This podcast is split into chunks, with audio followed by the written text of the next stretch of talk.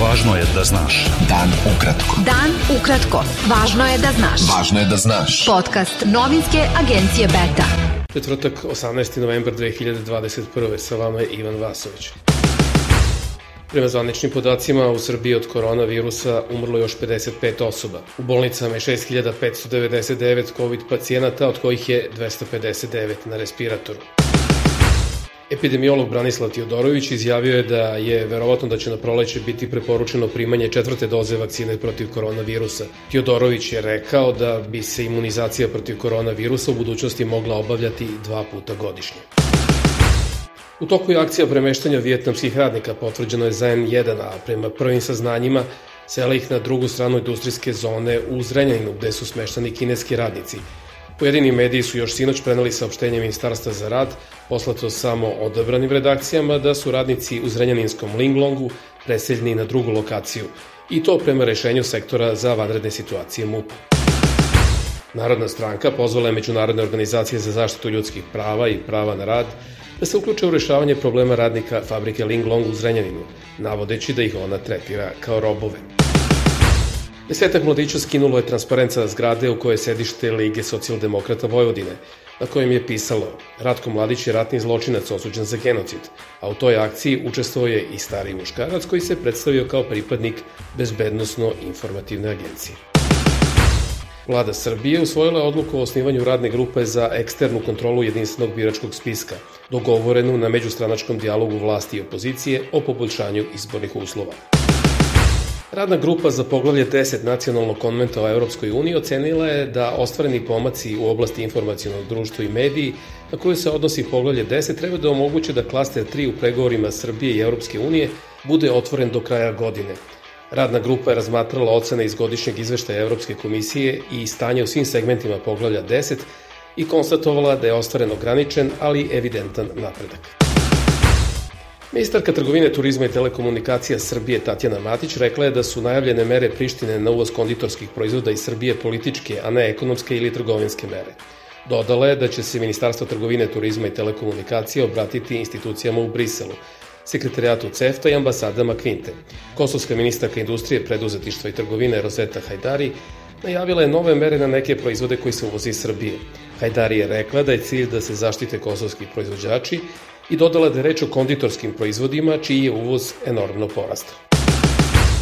Policija Srbije u prethodnih godinu dana razbila 21 organizovanu kriminalnu grupu i uhapsila 145 kriminalaca koji su preteli da uruše stabilnost i pravni poredak, izjavio je ministar unutrašnjih poslova Aleksandar Vulin. Najviše državnog novca potrošeno je za finansiranje projekata organizacija civilnog društva više od 6,2 milijarde dinara, a zatim na konkurse za javno informisanje gotovo 5 milijardi dinara, rečeno je na predstavljanju baze podataka o javnim konkursima koje je prikupio BIRN. Beta. Dan ukratko. Budi u toku. Premijer Hrvatske Andrej Plenković izjavio u Vukovaru povodom 30. godišnjice stradanja tog grada da se od Srbije i dalje traže podaci o nestalima i da je to obaveza koju Beograd mora da ispuni na putu prema Evropskoj uniji. Podpredsednik vlade Hrvatske Boris Milošević iz Samostalne demokratske srpske stranke izjavio je u Vukovaru da je došao da se pokloni žrtvama i iskaže im poštovanje. On je rekao da je njegov dolazak u Vukovar korak prema tome da se podele prevladaju.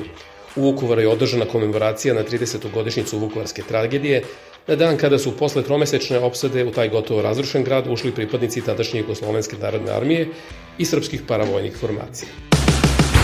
Komesarka Saveta Evrope za ljudska prava Dunja Mijatović ponovo je pozvala političke lidere u regionu na otvaranje policijskih i vojnih arhiva u regionu. Posle 30 godina sećamo se žrtava opsade Vukovara, od kojih mnoge još čekaju na istinu i pravdu. Ponovo pozivam političke lidere u regionu da otvore policijske i vojne arhive u kojim bi mogli čuvati i informacije o nestalim licima i radi bolje saradnje na tom planu, navela je Mijatović povodom 30. godišnjice stradanja Vukovara. Bugarsko vojno tužilaštvo je podiglo optužnicu proti šest vojnih zvaničnika za špioniranje u korist Rusije. Među optuženima su bivši visoki zvaničnik Bugarske vojne obaveštene službe, visoki zvaničnici Ministarstva odbrane i bivši vojni ataše koji je nadgledao poverljive informacije u bugarskom parlamentu.